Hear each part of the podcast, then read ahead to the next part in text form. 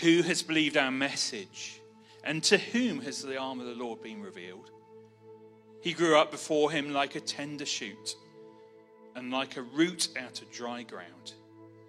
He had no beauty or majesty to attract us to him, nothing in his appearance that we should desire him.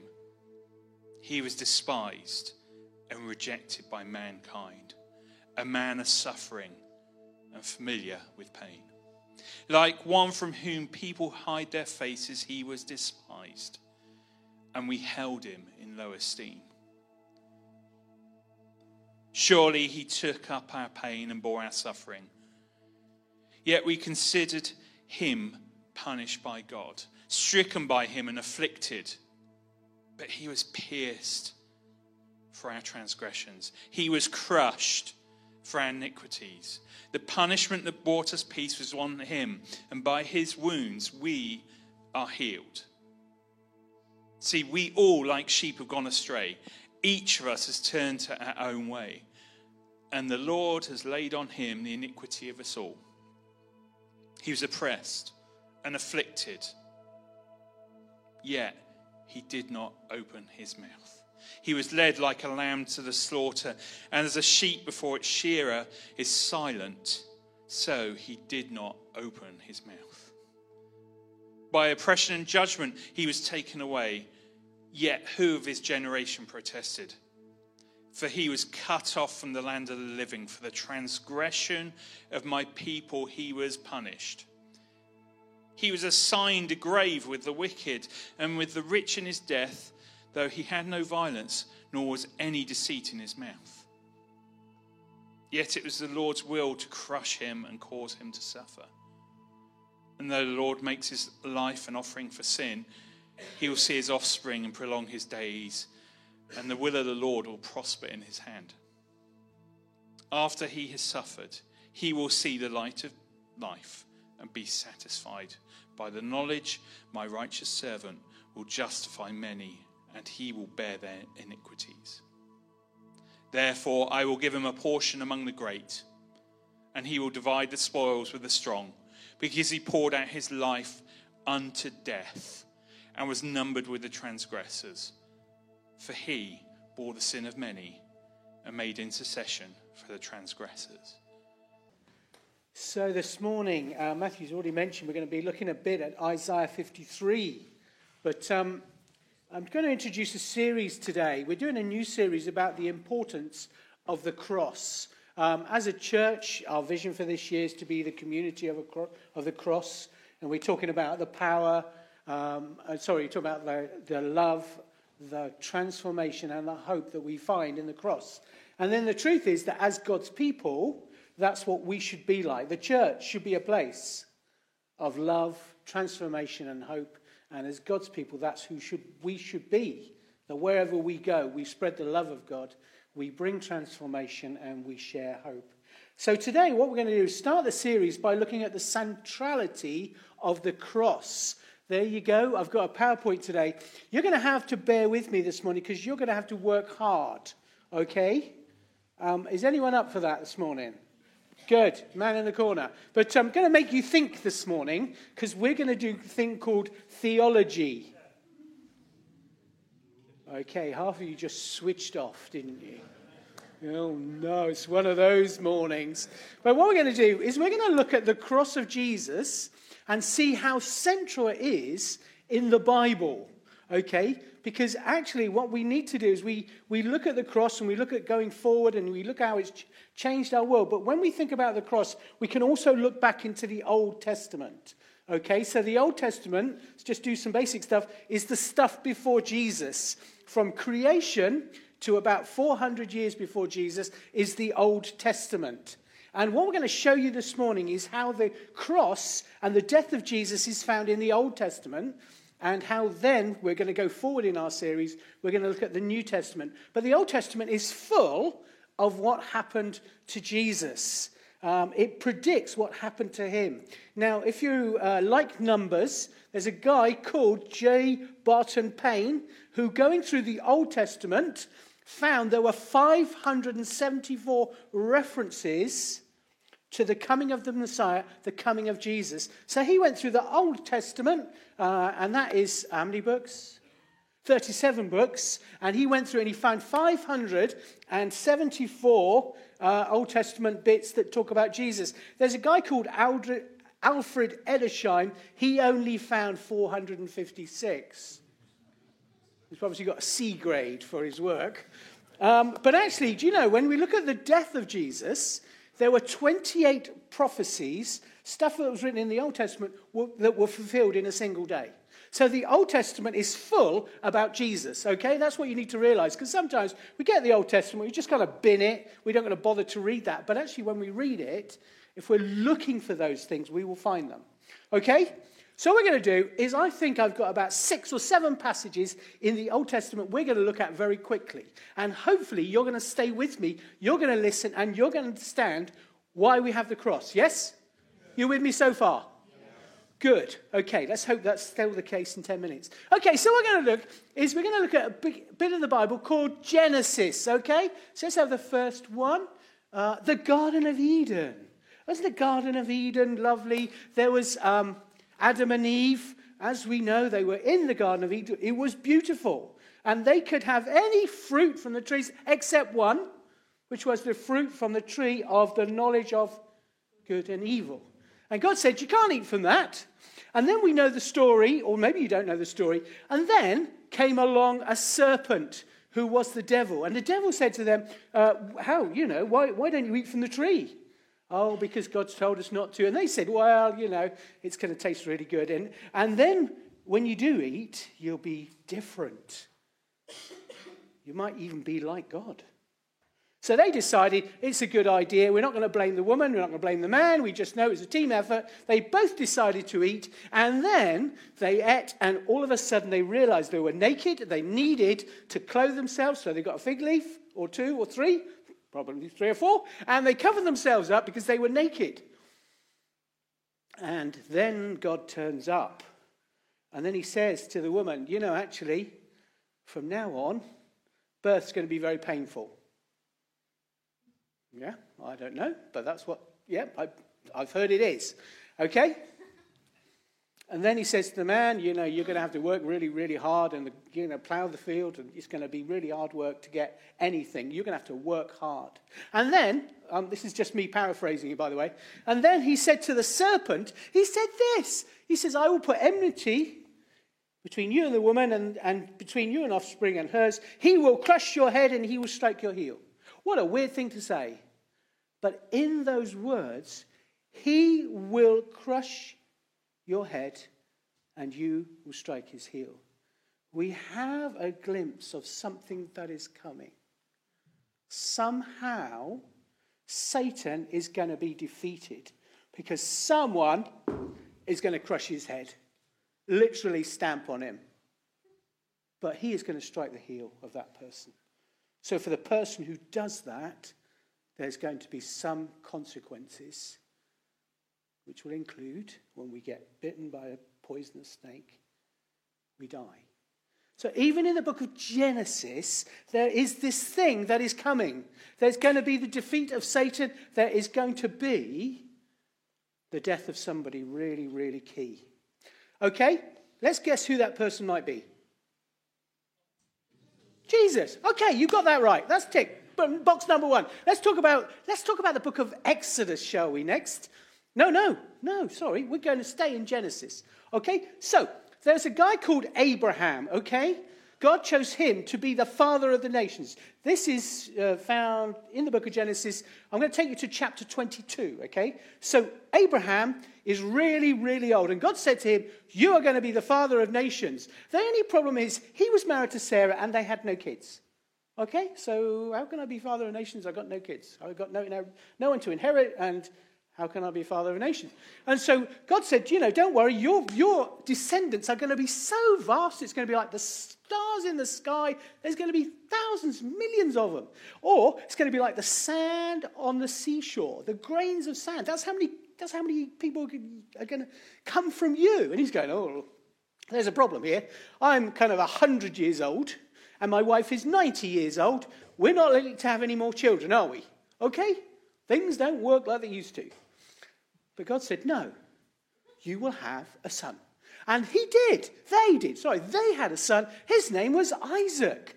Nice lad, Isaac. Good looking, great, got a son. And then in chapter 22, something really, really weird happens, okay? God says to Abraham, you can read this for yourself, I want you to take your son, I want you to take him up a mountain, and I want you to kill him and sacrifice him to me. And that's really weird, isn't it? You've waited all these years to have a son, and then God turns around and says, Now, by the way, I want you to kill him as an offering to me. And poor old Isaac, sorry, well, Isaac was probably, I'll tell you what Isaac thought in a minute, but Abraham's like, Really? Really? But you see, Abraham was a man of God, a man of faith, a man who obeyed God's every word. He messed up a few times, but ultimately he was faithful to God. So he says to his son, Son, we're going on a camping trip. Let's load up the donkey. We're going for a father and son bonding time. Um, and so they load up the donkey, they put lots of wood on the donkey, and they go up the mountain, a place called Mount Moriah. Up they go, they go up to the top, and there we're going to have a sacrifice. And, and Isaac's quite a bright lad. He says, Where's the lamb? Um, where's the lamb? And can you imagine father saying, Well, actually, today on the barbecue is you? Because exactly that's what happened. And so Isaac is then bound and he's laid on an altar, woods and all, and Abraham gets to the point where he lifts his knife and is about to strike his son and kill him and then burn him on the altar. And God says, Stop! You don't have to do that. You don't have to do it because I can see that you are faithful, you've obeyed me, and you don't have to kill your son. Wow. And then there's these words which we read here, if you can see them. It says, God, Abraham answered, God himself will provide the lamb for the burnt offering, my son. And the two of them went on together. So Abraham knew maybe deep in his heart that God was going to provide something. And then they find this ram that was in a thicket, and they take that ram and they put him on, put the animal on the altar and they sacrifice it there. So how does that relate to the cross? Do you know the Mount Moriah is actually the Temple Mount in Jerusalem? It's a place where today there's the Dome of the Rock, a mosque. But actually, it's the place where Jesus was crucified. And so when it says about God is going to provide a lamb, the New Testament says that Jesus is the Lamb of God. And so the lamb that was needed to be sacrificed, we look ahead to the cross and we can see the significance of what happened. That the, the son, the son, we're talking about Isaac being the son, the son was sacrificed. God did not hold back on his son dying. His son died on that same mountain. He was the lamb that was sacrificed. So in the Old Testament, in the book of Genesis, we see the cross already, don't we? Now let's move on, because book of Exodus is an exciting book. So if you know the story, basically the people of Israel, they were, um, well, they were taken into Egypt. You read the story of Joseph, they were taken into Egypt, and there they hang out for 430 years. And they were slaves. Well, they didn't start as slaves, but they ended up as slaves. And so they kind of cried out to God, God, you know, God, help us, help us, help us. And then a guy called Moses appeared. Moses was to be the savior of the people. And uh, he went to see Pharaoh. It's a bit of a story in between. You have to read that for yourself. He went to see Pharaoh and he said, basically, you need to let these people get out of my, your, uh, Egypt because they've got promised land to go to. And of course, Pharaoh thought, oh, maybe not. No, you have to stay here because you are slaves and you make bricks for us and we build pyramids and, you know, you're going to do all that for us. And then Moses said, Well, basically, God's told me you've got to let the people go. If you don't let the people go, there will be consequences. And so, if you read the book of Exodus, we have the plague of blood. The Nile turned to blood. And then we have the plague of frogs, we have the plague of gnats, the plague of flies, the plague of livestock, the plague of boils, the plague of hail, the plague of locusts, the plague of darkness. And so it goes on and on. Every time Moses, um, Moses goes and says, You've got to let the people go. And Pharaoh says, No way, you're not going anywhere. And then he goes, mm, maybe you can go. No, you can't. So they go through this whole thing. And in the end, God says, I've had enough of this. I am going to send one last plague. That will be the death of the firstborn. Every firstborn male, every firstborn animal, they will die. And Pharaoh still says no. And so basically, what God says is to the people of Israel, He said, Right, you need to go. You, you're going to be going. You're going to be leaving this place. What you need to do is you need to get a lamb without any blemish, and you need to sacrifice that lamb and have a meal together. But what I want you to do is, I want you to take the blood and I want you to paint it on the doorpost of your house. And so that's what they did. They had the meal, they took the blood, and they painted blood on the doorpost. And what happened that night, there was the death of the firstborn. Pharaoh's firstborn child died, all the, all the families in Egypt, all the firstborn children died. But the firstborn children in Israel did not die. You see, what, the, what happened was the angel of death, as it's described in Exodus, went around killing, the, anim, uh, killing the, the children and some of the animals. When he saw the blood on the door frame, he said, I'm not going in there because the blood has been shed and I will pass over. Which is why we have the story of the Passover. Brilliant story. But we come back to the fact that actually here we have what animal's been sacrificed? A lamb, and the blood has been taken and put on the doorpost, which means there is life in that house. Nothing is going to harm them. So when we go back to the cross of Jesus, who was described as the Lamb of God, we also see that his blood being shed means that we don't have to die. Yes?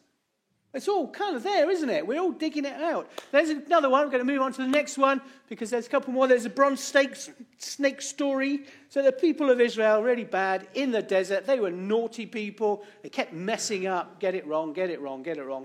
And um, in the end, God got a bit fed up with them. And so what he did, this is, this is God, so I hope he doesn't do it here. He sent poisonous snakes amongst the people. And when the people were bitten, of course, poisons, they, you know, they're a huge amount of pain, they, they, they could die. And, what, and in the end, God said, Well, I'm sorry I did this. So he said to Moses, What I want you to do is I want you to get a pole and make a bronze snake. Okay? And what happened was the snake was then put on the pole. And then as the pole was lifted up, this is found in Numbers 21, if you're making notes, verse 9, as they lifted up the snake, people looked at the snake, and guess what? They did not die. Now, in the book of John, the writer, he puts these words that actually, just as the bronze snake was lifted up, Jesus would be lifted up. So we have another picture of people living because they look to something. God has provided a way of them being forgiving and having life. It's there in the Old Testament. We just need to, we just need to see it. Okay, I've got another one. The scapegoat. Okay, this is found in Leviticus 16. Okay, and basically, um, one day a year in the Jewish, uh, in the Jewish temple or, or world, the, the high priest could go into the very presence of God, the Holy of Holies. He could go in and make a sacrifice. And on that day, it's called the Day of Atonement, one day a year. He would do two things. He would sacrifice a bull, then he'd sacrifice a, a, a goat, and then he would take a goat, a perfect animal. He would then put his hands on the goat, and then he would confess the sins of all the people. He would say, Sorry, God, we've been terrible. We've done this. We've committed adultery. We've committed murder. We've stolen. We've been jealous. We've broken all the Ten Commandments. And he would literally lay his hands on and impart all the sins of the people onto that goat. Okay? And then the goat, called the scapegoat, would be led out into the wilderness, away from all the people, and left there and the guy who led it, he had a special job. He would leave the goat there, he would come back. And it was like the sins of all the people were taken on that animal, and the animal was gone. Isn't that interesting? that all the sins, the bad things that people had done, were placed on an animal, a perfect animal. Let's go back to Jesus, who carried all our sins. So in the Old Testament, that one day, the Day of Atonement, Yom Kippur, still celebrated today, was a day when the sins were taken away by an animal. So surely, when we look at the cross, we see Jesus taking all our sins away, carrying that away when he died on the cross. Okay, so we got one more to do. You'll be very pleased to know. The servant. Now, Matthew's done a great job. He's taken all my points.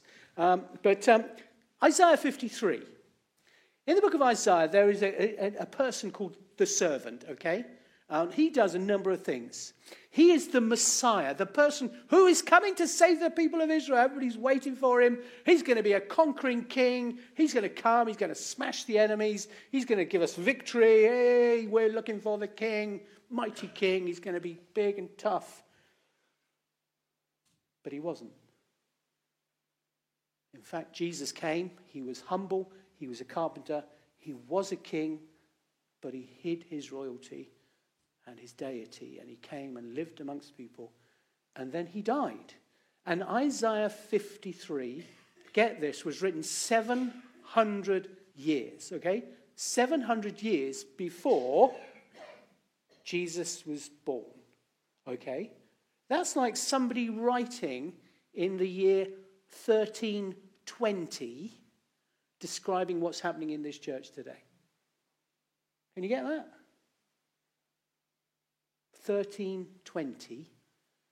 Now it's fulfilled in the year 2024. However, you see, God inspired Isaiah, and Isaiah wrote a number of things. Now, we've, Matthew's been through it, and I'm not going to go through it by, verse by verse. But the first thing it talks about is that the, the servant will be disfigured. Did you know Jesus had three trials? On every trial, he was beaten, hit in the face, he was flogged, and he was totally disfigured, almost like you couldn't recognize a, a face of someone because he had been beaten so much, hit with sticks, hit with rods, and that was Jesus. And so this Messiah, the great one, would be disfigured. Secondly, it talks about in verse 3, he would be rejected. That people would say, no, don't want anything to do with him. In the book of John, it talks about how Jesus came to his own, but they didn't recognize him. The Son of God came, but they didn't rec- recognize him. And if you look at the, the, the, story in the life of Jesus, he starts off as really popular. Everybody loved Jesus. He was dishing out fish and bread all over the place. Everybody loved him. He was healing the sick, etc., etc. He was raising the dead. Good, good man. What a lovely man. And when you get to the gospel, it's almost like the whole world's turned against him. When they say, Who shall we crucify?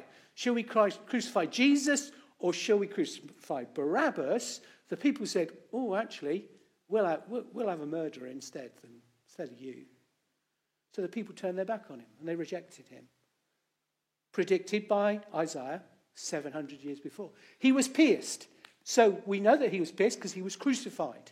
Okay, the cross is, you know, we talked last week about nails through wrists and crossing over your feet and a, and a stake going through both feet, holding him on the cross. That wasn't known at the time. Nobody died through crucifixion because crucifixion was only around for a very short amount of time in terms of the Romans, uh, probably about 100 years. 700 years before this Jesus died on the cross, he was predicted by Isaiah. We move on to see uh, he was punished. Um, in verse 5, and I'm going to get that up because I think that's an important verse. Go back to my iPad. Verse 5 says, But he was pierced for our transgressions, he was crushed for our iniquities.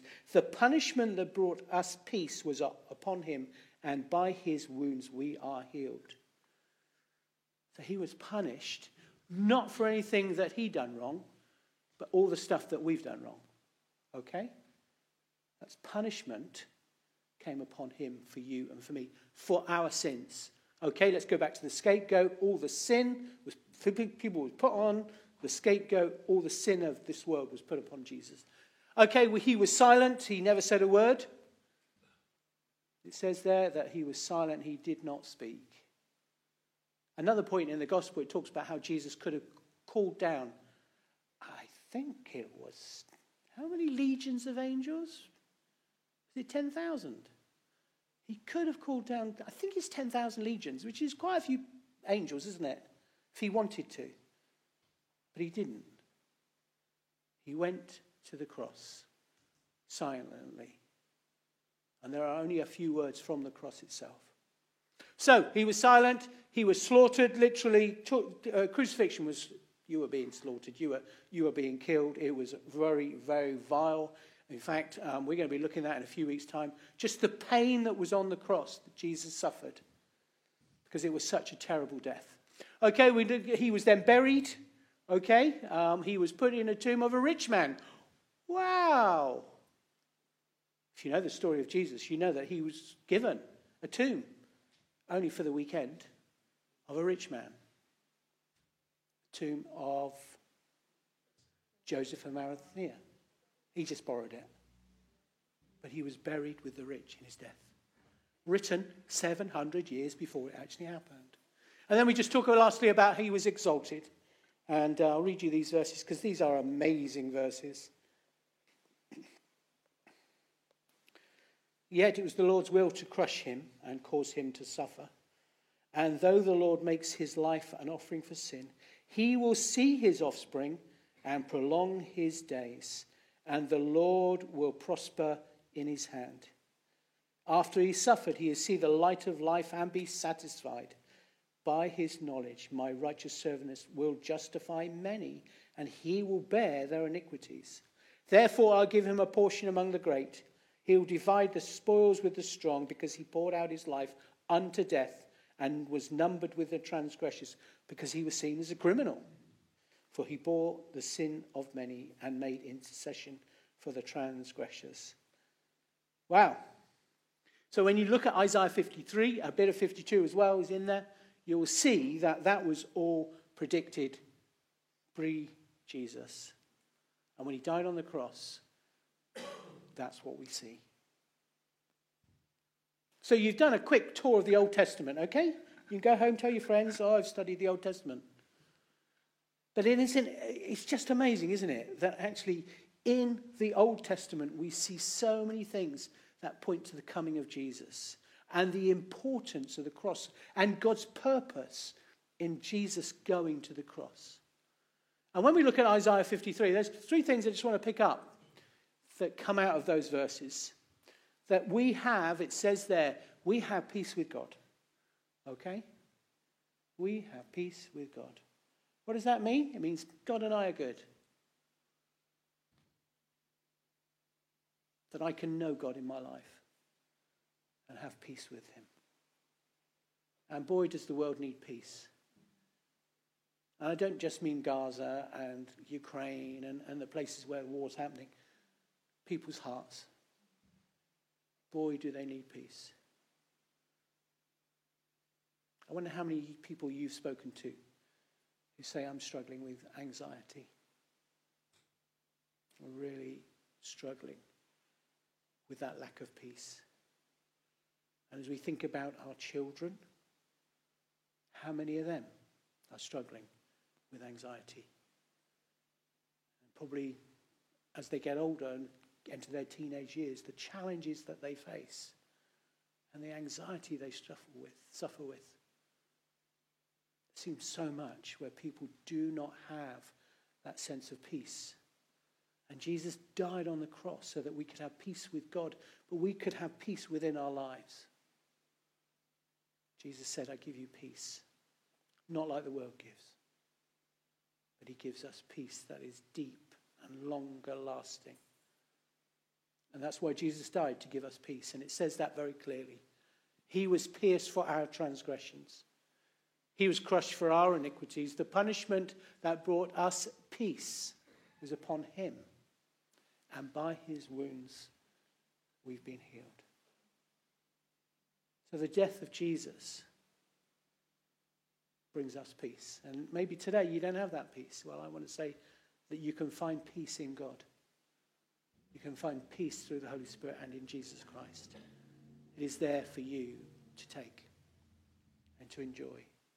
The next thing that I just want to bring out was that there was forgiveness. I just read those verses, but it says, We are all like sheep who have gone astray. Each of us has turned to our own way, and the Lord has laid on him the iniquity of us all. For he bore the sin of many and made intercession for the transgressors. Here we go again. This whole idea that the sin of the world was placed on Jesus, just like the scapegoat. And you and I today can know forgiveness of everything that we've ever done wrong. And again, people do. They carry around a lot of guilt. And sometimes it's a real burden because of the things they've done. It weighs so heavily. But when Jesus Christ, when he died on the cross, he found and won forgiveness for you and me for everything that we've done wrong. The Bible says that God has buried it in the deepest sea. He's taken it as far as the east is from the west. It is gone forever because of Jesus. The people had to come back again and again and again in the Old Testament. Let's make another sacrifice. Let's take this lamb. Let's take this dove. Let's take this bull. More blood, more blood, more blood, more blood to be forgiven. And yet you and I can be forgiven because of one death, the death of Jesus on the cross. Do you want to be forgiven? Find Jesus for yourself. And then lastly, way. Number three, salvation. Goes on in verse 11 after suffering of his soul, he will see the light of life and be satisfied by his knowledge. My righteous service, servant will justify many. Justify many. Justify is a very strange word, isn't it? Most of you justify things when you're writing your letters, and it kind of makes everything square in the end, doesn't it? But actually, as far as Christianity is concerned, justify is it's, it's basically saying I've never, just like I've never sinned. My sins have been wiped away. I have been saved. I, have, I know God in my life. It is there for you to receive. Why? Because Jesus died on a cross. How much does it cost you? Well, the price has been paid. It just means giving our lives to God, saying, Here's my life because you gave your life for me. We can know God in our lives. This is truly amazing because of the cross of Jesus. You know, the people of Israel, they had to go back again and again and again. They just got a small glimpse into what God was like. But through Jesus, we can know God in our lives for ourselves. And then lastly, oh, here we go. For you know that it was not with perishable things such as silver and gold that you redeem from the empty way of life handed down to you by your ancestors, but with the precious blood of Christ, a lamb without blemish or defect. You can have new life because of the cross. And at that point, Everybody said,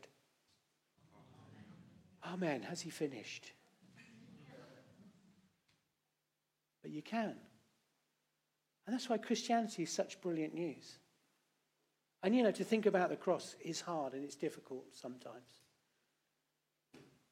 But the great thing is what we get because Jesus died. We have been forgiven, we have peace with God, and we are truly saved. And our response would be the last verse that's going to put up there, which is offer your bodies as living sacrifices. Because that's what Jesus did.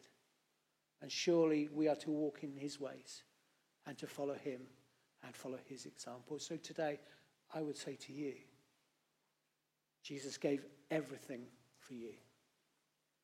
What are you willing to give to God and to him? Amen. Let's pray, shall we? Let's take a moment to maybe respond in our own hearts to what God has said to you today. It was lovely we could just spend that moment with bread and the, the juice in our hands just to reflect.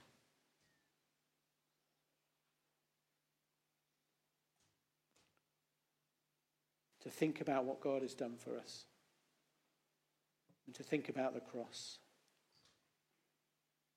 As we stand looking at the cross and seeing a man bleeding to death, what is our response? Lord, we thank you for the cross of Jesus. Lord, we thank you that you sent him into this world and that he was willing to obey you and he willing to give his life upon a cross for us. Lord, today, as your people, we say thank you. Thank you for all that you have done for us through Jesus. We thank you for the, for the peace that we have with you. We thank you that we have been forgiven. We thank you that we have salvation, that we are right with you today. I just want to pray, Father, that you would help us to live for you, to follow in the footsteps of Jesus and give ourselves to you each day, that you might use us to share and show his love to others. Father God, we pray all this now in Jesus' name. Amen.